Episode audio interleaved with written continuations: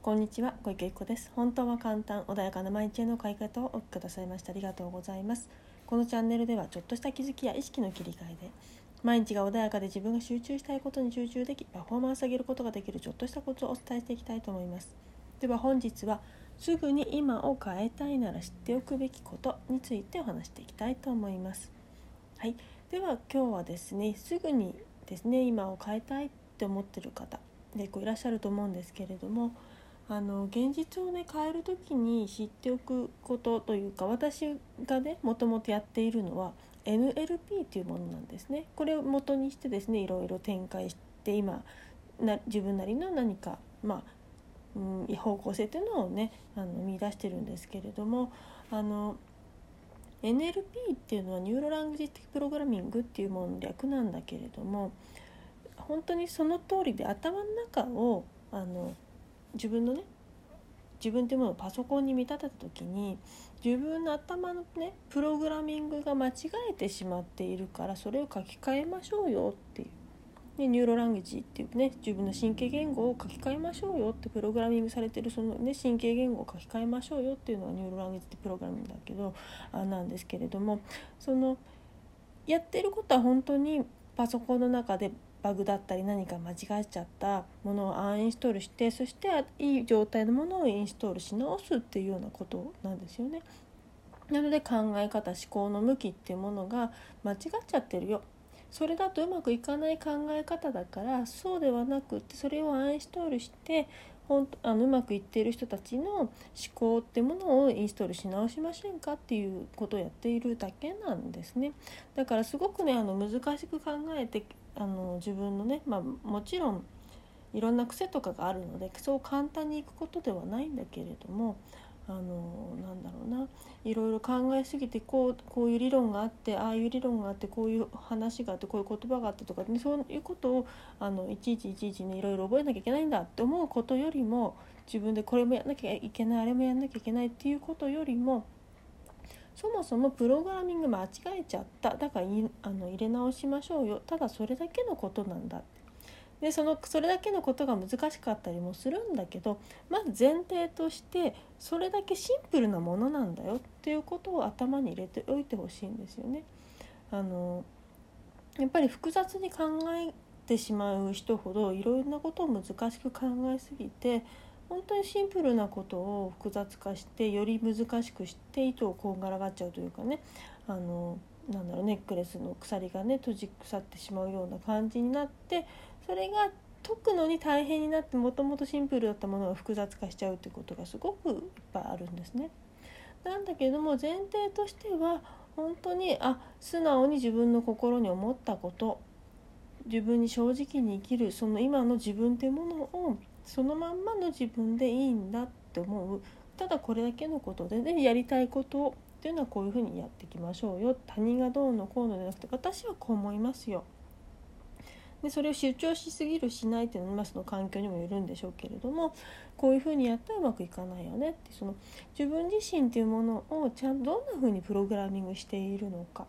それによってうまくもいくしうまくいかないこともあるしそれはまた人それぞれの環境にもよって変わってくるかもしれないしなのでそのプログラミングもしどこかでバグが起きちゃったそこの部分だけ変えればいい話でで足りなかったらインストールしてねアプリとかもねスマホだと入れたりするじゃないですか。というように足りなかったどこかの誰かの頭脳を借りてそれをインストールするそうすることによって自分の中に足りてなかった情報がそのねスマホに加わることによってすごく使いやすい情報になるし反対に今まで使ってたんだけどもっと便利なものができたのでそれをアンストールして捨ててしまいましょうってこともできるわけなのであの一度何か誰に誰かに言われたらこうしなきゃいけないんだってことは決してなくって常に新しい情報にあの書き換えてしまっていいわけなんですよね。で今までこう思ったとしてもあの新たな、ね、方に出会ったことによってあ今までのやり方よりもっと簡単なやり方ができたんだと思ったら今までのものってもう手放してしまっていいんですよね。でスマホとかねパソコンってどんどんどんどん変わるじゃないですか中身も変わったり本体自体も変わったりするのと同じようにバージョンアップしていいのだから今までの考え方もバージョンアップしていいんですよね。でまたねあの自分の中の情報だけでいくと例えばパソコンとかスマホっていうのは w i f i つないでないと情報ってって下ろせないから結構不便だったりするじゃないですか。自分のねも今までダウンロードしてきたものとかしか入ってないからそれだけで過ごすっていうのはなかなか難しかったです。緊急で何か調べたい時にもそれでは調べられないじゃないですか。そうすると w i f i をちゃんとつなぐことによって外から情報を持ってくることができるんですね。でこれも同じことで自分自身の殻に閉じこもってしまうと外からので w i f i が切れてる状態なので情報が降りてこないんですよ。でクラウドから情報を引っ張ってきてるにもかかわらず自分あの引っ張ってくればもっといっぱいのたくさんの情報が降りてくるにもかかわらずそれを切ってしまうがために自分の中で降りてこなくなっちゃう情報がねあの制限されてしまっているだから心を開いたりとかそのちゃんと周りが見える視野を広げましょうとかあの姿勢を上向きにしましょうとかそういうことによって外からのそのダウンロードできるえっ、ー、となんだつないでインタインターネットでつないだ状態のそのね通信できる状態で外からの情報を自分にいかに入れられるか、でそういう状態にするか、ね、例えばビルのねいくら w i f i つながっててもビルのビルがたくさん乱立しているような場所に行くと電波悪くなるのでじゃあちょっと離れてみましょう。っていうようにいい場所で w i f i をつながないとつなげないのでやっぱり無駄な思考っていうものを排除していった方がそのね無駄たくさんのビルがいっぱいあっていろんな情なんだろうな線があの混線している状態というよりも綺麗な状態であの電波が届く状態にした方がいいのでなのでその通信環境をね良くするっていう意味で自分の環境も変えた方がいいしそのパソコンとかあのスマホとか、ね、今その皆さん使っているはずなのでその環境と同じようにちょっと考えてみてほしいんですよ。でもちろん人間だからそうはいかないよねってこともあると思うんですよね。なんだけどまずは基本としてそういうそれくらい何かシンプルなことなんだよって。でただそれをじゃああまりにもこのアプリはねずっとずっと使ってきたからずっと持ってたいんだよねってだからなかなか手放せないんだよ。でしかももうあのスマホの過去のねバージョンだったりする旧式なのでもうこのアプリは使えないんだよっていう状態なんだけど思い出が張りすぎて捨てられませんっていうことはねあるのかもしれないけどでもそこに置いとけば置いとくほどそのスマホの容量は多くなっちゃって他の大切なものが入らなくなってしまいますよね。なのでそれを手放すとかっていうのはそういうねいらないものを捨てていきましょう。そして新しいバージョンのものを入れようって。そうするともっと使いやすいものが入ってくるよっていうことなんですね。まずこれを根底に頭に入れていただいた上でそれでいろんなねビリーフチェンジだよとかいろんなことを考えていくとちょっとね小難しくならないのかなって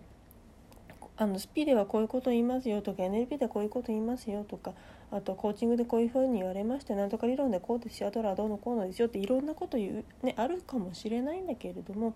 結局は自分の、ね、中で通信をきれいにして邪魔な情報を削除してでよりねスピーディーに w i f i がつながる状態で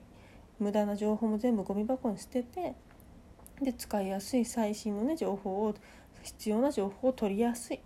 ファイルもすっきりして本当に使う書類だけ入ってればすぐにね仕事も効率化できるのと同じように自分自身もそういうふうに整理していきましょうよっていうことをねあのやっているだけなので是非ね難しく考えずに自分がやっていることもしあのもしねパソコンが汚いなって思っているような方がいらっしゃったらもうゴミ箱にねきれいに整理して捨てたりとかねあとは必要なものは入れて整理収納できるアプリ入れるとかそういうことをすると自分の頭も同じようにあの頭の中とねやっぱり現状っていうのは自分の写し鏡だったりするのでそのパソコンをきれいにするっていうお掃除をするっていうだけでも自分の思考も整理されたりもするので是非ねあの今よく分かんないなっていう方はそういうちょっとお掃除をしてみるっていう行為も